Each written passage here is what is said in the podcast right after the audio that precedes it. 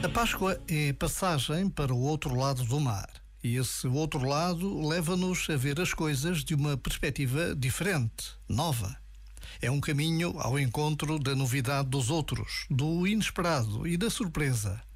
Essa abertura à novidade é mais forte do que todas as etiquetas que arranjamos para colar nos outros e segregá-los, por qualquer motivo, mas sobretudo pela sua diferença. É o medo ou os preconceitos que nos prendem e tolhem os movimentos para que não os consigamos acolher tal como são. Mas é quando somos capazes de o fazer que a Páscoa entra na nossa vida e a torna verdadeiramente fecunda.